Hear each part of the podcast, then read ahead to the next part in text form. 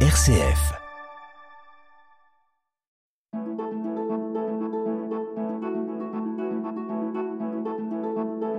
Itinéraire. RCF. Bonjour chers auditeurs et auditrices de- d'itinéraire. Bonjour Claire. Bonjour Auguste. Nous sommes aujourd'hui à Bourges, RCF Berry, en compagnie de Marc Arnardi, directeur depuis sa création de la plus grande épicerie solidaire du département, du Cher, avenue du Général de Gaulle. Bonjour Marc. Bonjour.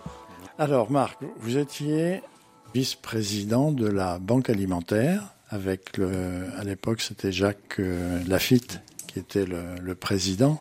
Vous avez décidé un jour en quelque sorte de, de vous jeter dans le bain de la distribution euh, directe. Oui, mais oui. tout à Oui, fait, et tout puis et vous avez créé, on peut le dire comme ça, une petite épicerie qui a pris une dimension assez considérable. Enfin, ça, vous allez pouvoir nous le dire. Et mais d'abord nous dire comment vous en êtes arrivé là. Alors, comment je suis arrivé là? Donc, tu, c'est très je déjà de préparer euh, cette émission en, en mettant euh, à l'honneur Monsieur Jacques Lafitte. C'était un grand homme qui a fait des belles choses, bien sûr. Et un jour, il m'appelle en me disant, euh, voilà, nous avons à, à organiser, à réorganiser la banque alimentaire du Cher. Je te demanderai euh, quelques heures par mois. Et à partir de là, ma vie a changé, bien sûr. Quelques heures par mois. Les quelques heures par mois se sont traduits un peu entre 60 et 70. quoi. Voilà. C'était, ouais. c'était une belle aventure. Il y avait tout à faire. Bon, ça a commencé très petit dans un tout petit local. C'est rue Félix Chédin, juste derrière la gare. je crois. Oui, tout à fait. Et du coup, vous avez pris quand même un gros risque en investissant dans des locaux immenses. Oui. Combien, je sais pas, de, de mètres carrés, si vous l'avez en tête? Pour, pour, euh, ça fait à peu près 500, ça, vous avez 500 mètres carrés de bureaux et d'accueil public. Vous avez presque pratiquement 1000 mètres de, de, de hangar et de stockage. Enfin, pour revenir à la, création de l'association de distribution d'aide alimentaire, euh, d'en faire sa genèse, nous étions donc, vous l'avez bien dit, euh, à, à la banque alimentaire du Cher. Et une réglementation de la Fédération des banques alimentaires ont interdit que les banques alimentaires distribuent elles-mêmes directement aux usagers la nourriture. Nous venions à peine de reconstruire cette banque alimentaire. Il a fallu, euh, ben, on était les vilains petits canards parce que on, on se mettait pas euh, à la réglementation. On continuait à donner au- à manger aux gens, mais sans Vous pouvez venir Sans- chercher directement. directement hein. le bar. Alors que on vous demandait de passer par des associations. Tout à fait, tout C'est à ça. fait. Donc à l'époque, je me souviens bien, nous avions à peu près 600 familles à nous occuper. C'était déjà un, un- un beau challenge. Et, et voilà. Donc euh, nous avions, nous sommes tournés vers d'autres associations parce que en aucun cas et à aucun moment j'avais la prétention de me lancer dans cette aventure à, à ce niveau-là. Euh, nous avons fait appel à la Croix-Rouge, à, à beaucoup de gens, à l'épicerie solidaire Bourges Nord. On avait fait des réunions et des réunions et des réunions. Et, euh, et puis personne ne se sentait en capacité, n'est-ce pas, de- de- d'accueillir et de faire ce, ce challenge. Et, euh, et, et le, le temps passait, et un jour, la fédération a dit, si telle date, vous n'avez pas fait une, association de distribution, on vous enlève euh, la pancarte banque alimentaire. Donc nous, on, ni Jacques ni moi, nous n'avions de solution. Avec tous les partenaires de Bourges, personne ne pouvait, euh, voilà, voulait se relancer ce, ce, ce, ce grand défi. J'ai réfléchi et un soir, je me souviens, le vendredi, euh, j'ai appelé Jacques Lafitte, il devait être euh, minuit ou une heure du matin, en lui disant Jacques, j'ai un plan B. Et le plan B, c'était je vais créer une association. Est-ce que tu es là pour m'aider? Mais je savais de toute façon, dans ma question, j'avais déjà la réponse pour, s'il vous plaît, faire des, euh, établir des, des conventions, euh, établir euh, les, les, nos statuts. Et après, bah, très vite, je me suis retrouvé seul devant une, une tâche immense. Et non seulement on ne pouvait, la banque alimentaire ne pouvait plus distribuer directement les aliments aux personnes nécessiteuses, mais il fallait en plus que cette association soit en dehors de la banque alimentaire. Il n'était pas question qu'on occupe les, locaux. Donc je me suis retrouvé devant des situations à chercher, des chercher des, des- des locaux, bien sûr, et bien sûr pas d'argent. Et bien sûr, aucun, aucune subvention. Et bien sûr, euh, pas mal de choses qui étaient très difficiles. Et euh, je pense qu'à l'époque, le partenaire de maintenant, les choses ont changé, bien sûr, mais ne croyez pas à notre aventure. Et faut-il savoir que le, que le simple timbre fiscal de 30 euros, je crois à l'époque, qu'il fallait euh, payer pour être enregistré, Mhm. bah, je le payais pratiquement de ma poche, vous voyez, c'était ça. Et on s'est adressé aux, aux gens, on s'est adressé aux gens directement, je me souviens très bien de ces instants. Soirée d'hiver, euh, c'était quelque chose de, difficile, de poignant, il pleuvait, il neigeait, et j'ai dit aux gens, voilà, d'après mes calculs, je peux vous aider à, à- à vous alimenter, mes calculs financiers disent que à contribution de 5 euros par personne, je peux vous aider. Alors là, Contre on- on- 5 euros annuels non, non, non. Mensuel Non, non, mensu- euh, euh, au panier, madame. Au panier. Au panier. Mm. Ça veut dire que nous, nous partions d'une base sans argent. Ben oui. C'était quand même quelque chose d'assez très très difficile. Le financier, bien sûr, euh, nous empêchait de, de faire des gratuités.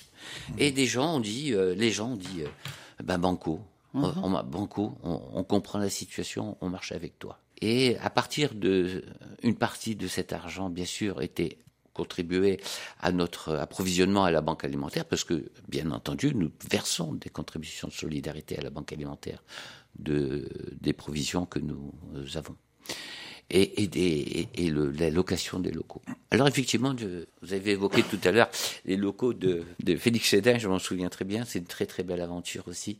Et euh, voilà, la, la, naissance pratiquement de l'ADA a été ici. Euh, Une autre association hein, pour, nous, Oui. pour nous aider à partager un petit peu tous ces frais hein, que nous avions. Euh, Mosaïque du Cher, hein, qui s'occuperait principalement D'accord. euh, des migrants. Euh, nous avons donc pu exercer un certain nombre d'années, très peu de temps en fait, puisque nous avons été une nuit victimes d'un incendie volontaire. On nous a mis le feu au bâtiment, tout a été détruit. J'ai été visé à minuit, une heure du matin, je me souviens. Je suis arrivé sur place, il y avait les pompiers, il y avait déjà certains bénévoles. Tout était détruit. Et nous étions accablés, accablés nous, nous avions un salarié qui pleurait, nous avions des bénévoles qui étaient complètement défaits. Mhm. C'était en quelle année? Ah, Je Vous vous pense souvenez que pas? je, 10, quoi, ça doit faire un peu. Oui, ça remonte à 2011 peut-être. 2011, ou je crois. oui. Et, euh, et là, dans notre désarroi, il fallait nous voir assis sur le trottoir. Mhm. Et les gens qui étaient avec nous, qui, qui nous soutenaient, euh, nous encourageaient, nous encourageaient. Et là passe un monsieur, on se souviendrait tout, euh, bien sûr, maintenant qui est, qui est président hein, de, de Tivoli Initiative, qui est passé et nous a vus. On se connaissait très peu en fait. Et il m'a dit, ben, nous on peut, à Tivoli, on peut vous aider. On peut vous aider. Je me renseigne, je reviens. Une heure après, en disant, ok, euh, Tivoli euh, Initiative va vous accueillir volontiers euh, dans ses locaux. Rendez compte, c'était pour nous, c'était euh, c'était merveilleux, c'était de la bouée euh, que nous avions pu saisir. Et donc à Tivoli, nous sommes, nous avons investi, investi Tivoli, nous avons fabriqué un village carrément. on, on- on nous a donné la place nécessaire. Nous avons pratiquement, parce que nous sommes un village, nous, vous savez, la- enfin la- l'aide alimentaire est un village. J'ai plaisir à dire que c'est même un cirque, parce que chaque jour il faut monter un chapiteau, il faut construire des choses, accueillir les gens, et le soir, bien, on remballe pour attendre le lendemain qu'on remonte notre notre chapiteau. Vous étiez en plein air, pratiquement. Nous étions, nous étions en, en plein air, mais avec des, nous avions aussi une part de locaux, et, et nous avons grappillé à chaque fois, euh, euh, même Un petit peu d'espace, quoi. un petit peu d'espace en disant, tu es sûr que, que là, tu as, encore besoin? Alors, il y a pris des bureaux, carrément, pour y mettre nos pommes de terre, pour y mettre... euh, Et c'est un village, c'était très, très convivial, je me souviens, c'est de très, très, très, très belles Bah, aventures. vous n'avez fait que voler un peu d'espace aux voitures, donc c'est- c'est pas trop grave. Oui, voilà. voilà. Itinéraire. Sur RCF. Itinéraire. Nous sommes en compagnie de Marc Arnardi, Ah, parlez-nous de, de président de la de- banque alimentaire du, du Cher, avenue du Général de Gaulle. Oh, ah oui, alors... Vous êtes originaire de- Alors, ma famille est originaire de Boniface. Voilà. Euh, je suis issu d'une famille trop nombreuse, dont je suis le dernier, le dernier, le plus jeune, le petit enfant. Famille euh, d'amour, euh, de tendresse. euh, J'ai toujours été entouré, protégé, euh, éduqué hein, par bah, mes parents, bien entendu, mais j'avais des frères aînés qui étaient là, très présents, qui En Corse, vous êtes. non, non, non, c'était sur le sur euh, pa- papa était aussi fonctionnaire. Elle était en, en Algérie, euh, d'Afrique du Nord. Donc là, c'était c'était une belle aventure aussi. J'ai j'ai une, une enfance merveilleuse, faut, faut le dire. Et voilà, elle est baignée donc avec euh, cet esprit un petit peu qui vient de nos ancêtres sans doute, et puis une famille nombreuse, aimante, attachante, et puis euh, qui m'a qui m'a toujours protégé. Est-ce que c'est cet espace de, de convivialité dans lequel euh, vous avez baigné est un petit peu à l'origine de, de ce tropisme vers les autres? Alors je me pose souvent la question, je crois qu'on vient de quelque part et, et j'ai rencontré des belles personnes et je rencontre toujours. Et si je suis euh, ce que je suis modestement, si j'ai fait des choses, je dois des choses aux gens. Je le dois, je leur ai pris des choses. Et de ma façon d'être et de façon de faire, j'essaie de restituer ce qu'on m'a donné. On m'a offert des choses. Alors peut-être le scoutisme beaucoup. Le scoutisme a été euh, quelque chose. Ça a été ma vitamine.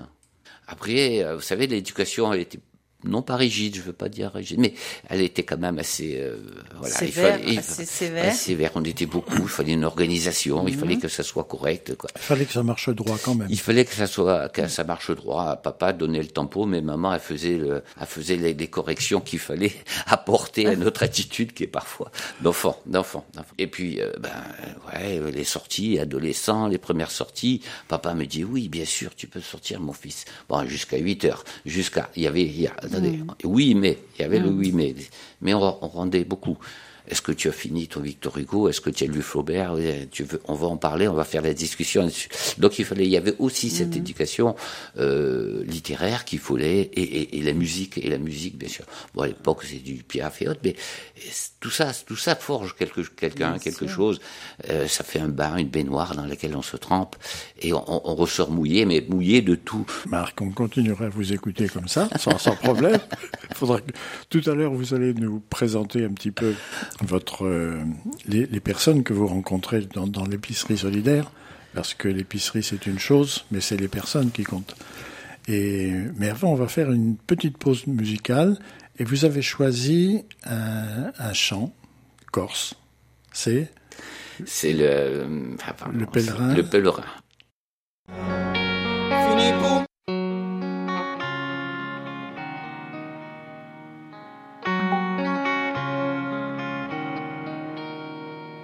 Di carne dolce vagabondo sempre ne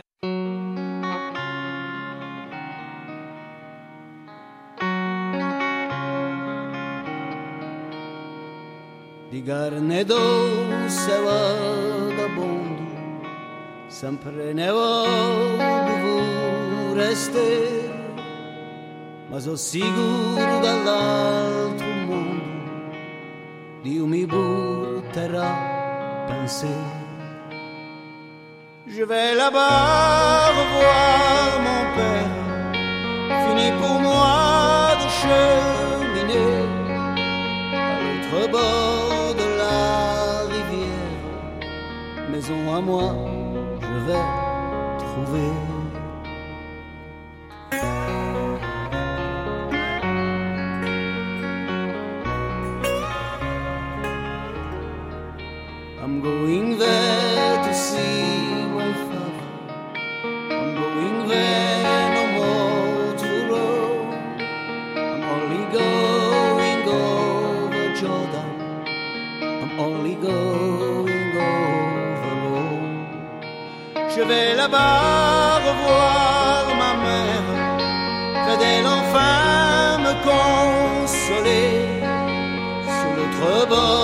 de la rivière, à la maison me reposer.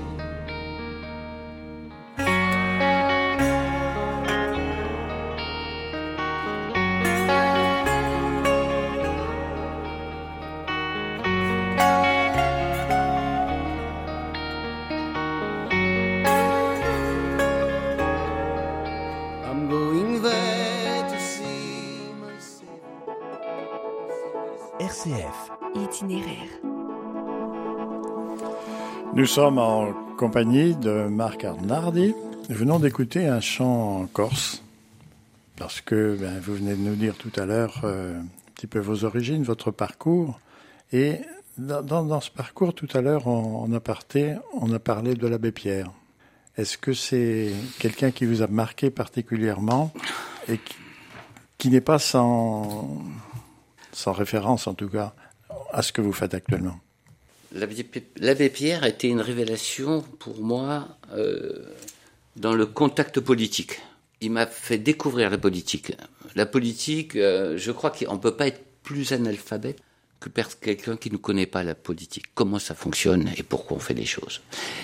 L'abbé Pierre, pour moi, était vraiment un révélateur et je me souviens de, euh, bah, de ses coups de gueule, bien sûr, de ses, euh, de, ses avances.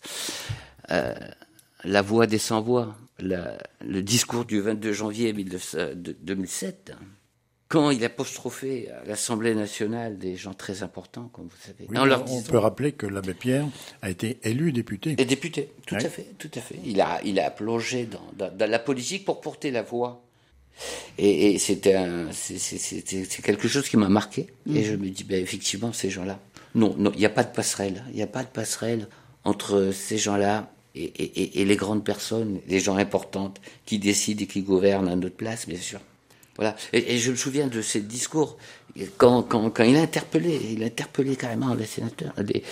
Il disait Vous avez plus de sang sur les mains d'inconscients que n'en aura jamais celui qui a pris des armes pour essayer de se sortir de son désespoir. Et cette, cette conscience politique, il fallait réveiller, il fallait heurter, je pense. Et il a heurté les consciences, il fallait les réveiller, tous ces gens-là, toute cette poussière qui, qui s'amoncelle sur nos, sur nos dos, sur nos pensées.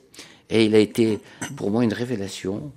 Euh, il a eu fait d'autres discours qui sont très, très, très beaux, bien sûr. Hein. Mmh. Alors, bien sûr, des, ce sont des images. En tout cas, c'est un, c'est là que l'on se rend compte que la charité n'existe pas sans la justice. Et que s'il n'y a pas cette conscience politique, euh, on ne peut pas avoir une référence directe à ce qu'est la justice, à ce que doit être la justice et qui peut la. Vous avez parlé des sans-voix. C'est ceux que vous rencontrez actuellement. Bien sûr. Je pense qu'ils ont, ils ont très peu de moyens d'expression. Et aujourd'hui, si je parle modestement d'eux, mais je suis, je suis pas certain d'être le parfait interprète hein, de leur souffrance. Cette souffrance qui est, est condamnable, est condamnable puisqu'on peut faire autrement. On peut faire autrement dans notre organisation de vie, dans, euh, on peut faire autrement.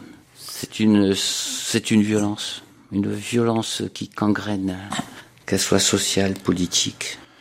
Comment vous Comment vous les ressentez, ces personnes qui viennent, qui viennent modestement demander s'ils peuvent euh, adhérer à l'épicerie solidaire Mais dites-nous un peu quand même comment, comment ça fonctionne, cette épicerie. Alors, cette épicerie, donc, euh, vous avez plusieurs pôles. Plusieurs pôles sur la même... Euh, mais le principe reste le même. Vous avez donc une épicerie où les gens peuvent s'apprévisionner à des tarifs j'allais dire, on va parler technique peut-être plus ça, 25% oui. d'une mercurielle, d'un prix normal. Mmh. Voilà. De ces 25%, je dégage, je, quand je dis, je, oui, oui. nous dégageons une petite marge qui nous finance la distribution de l'aide alimentaire. Et là, c'est sous la forme de colis. Ce sont les gens qui sont très déshérités, hein, qui, qui, qui, qui, qui, viennent s'approvisionner euh, sur l'aide alimentaire. Le colis, ça va être un moment ponctuel de, de, de secours. Quoi. De secours. Alors c'est une aide alimentaire. Les gens se présentent, ils sont, ils ne sont envoyés que par les assistantes sociales. Qui elles font un travail magnifique mmh. et de d'enquête, de savoir la position sociale vraiment financière de ces personnes, nous adresse eh bien, une ordonnance comme un médecin et nous, nous sommes la pharmacie qui délivrons. Voilà, un, petit peu. Donc vous avez ça, vous avez cette partie. Et nous avons nous, un troisième pôle parce que c'est très compliqué. Je vous pourrais prendre du temps. Le, le pôle des colis d'urgence. Le colis d'urgence, c'est le colis euh, de la personne qui frappe à notre et c'est le plus grave. Parce il n'y a plus rien dans le frigo. Il n'y a plus rien. Les étagères sont blanches. Qu'est-ce que je vais manger ce soir ou demain avec voilà. la famille Voilà. Voilà. Les étagères sont blanches quand il y a un abri, quand il y a un toit. Oui. Donc là, il y a un entretien quand même. Bon, euh, Nous avons des personnes qualifiées et qui, qui savent faire. Et on comprend la position, cette violence. Quand quelqu'un qui vient à l'aide alimentaire, je pense qu'il subit encore une violence supplémentaire. Cette violence que, cette démarche de ne pas pouvoir vivre de son travail ou de sa retraite, beaucoup plus maintenant, beaucoup, beaucoup, ne peuvent pas vivre de leur retraite. Cette démarche de venir demander une aide, c'est une atteinte sans doute à une, une dignité, ouais, et qui, non pas qu'ils ont perdu, mais qui savent pas où aller. Quoi. Donc euh, le colis d'urgence est là est gratuit. Cette violence de, de démarche de venir demander à manger, cette violence de de- d'avoir des produits qu'on n'a peut-être pas désirés, Oui. cette euh, voilà c'est toute une démarche mais qui se s'estompe très rapidement parce que parce que l'accueil parce que je vous ai entendu parce que je vous comprends rassurer dire on est là tu es pas tout seul on est là on va faire un bout de chemin ensemble tu as combien d'enfants? Eh bien, écoute, si tu as tant d'enfants, je vais te donner ça. Et voilà, ça s'estompe très rapidement. Et l'humiliation cesse, peut cesser. Complètement. peut Complètement. cesser. Et, et, et énormément, beaucoup de gens que nous avons aidés sont revenus bénévoles. Ouais, Ce oui. sont à l'initiative, enfin, le bénévolat chez nous est très marqué par ça. Des gens qui ont apprécié, Et, et qui qui allait disent- mieux. qui allaient mieux, beaucoup de gens vont mieux, voilà, Mhm. c'est un peu le remède, et c'est le but, et qui reviennent vers nous en disant, tu nous as donné, je veux donner Mhm. parce que je veux vous aider, parce que voilà, je sais que c'est nécessaire. Est-ce qu'il y a une durée limite? Les personnes viennent euh, tous les jours, peut-être, euh, pendant un certain temps? Est-ce que vous mettez une limite de temps?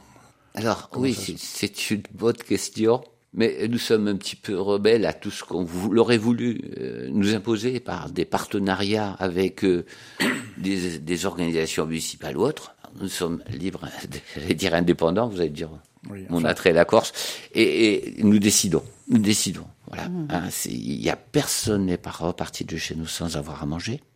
Bien sûr, on espère que dans les six mois, ces, ces personnes, on les a aidées. Mais sur des jeunes, ça fonctionne. Sur du retraité, ça ne fonctionne pas. Il peut pas rebondir. Il peut pas les poser de papier peint. Il peut pas faire de la tranchée.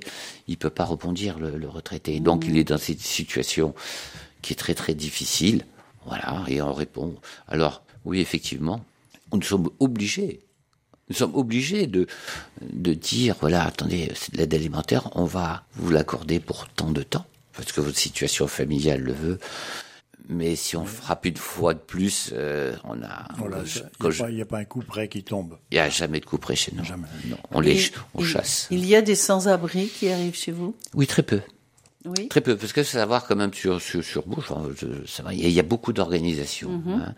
Euh, il y a des gens qui font un travail formidable, d'autres. Nous ne sommes qu'une association parmi tant d'autres, et nous travaillons bien sûr en lien.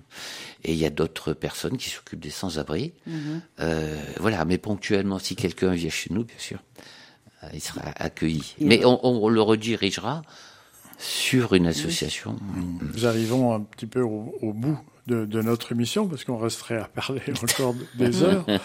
Euh, Dites-nous, combien vous recevez de, de Ah oui, personnes ça, correspond à...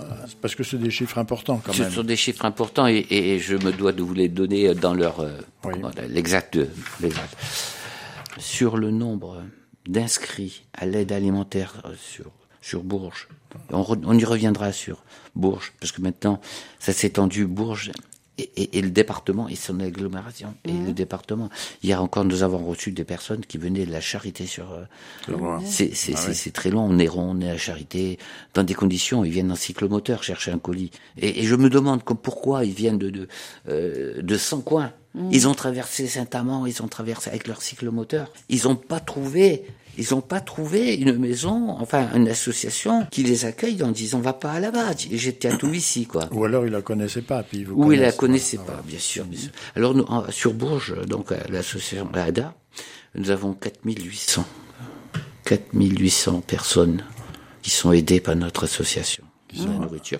Donc, ils viennent, euh, ils viennent euh, une fois tous les 15 jours, deux fois par mois, s'approvisionner sur un colis qui peut représenter 35 à 40 euros. Ouais, effectivement, que tu parlais de pardon, Sur, sur une journée, vous pouvez euh, recevoir combien de personnes? 80 personnes. Ah oui, 80 personnes. 80 qui- qui vont personnes. Par jour. quoi. Par jour, par jour.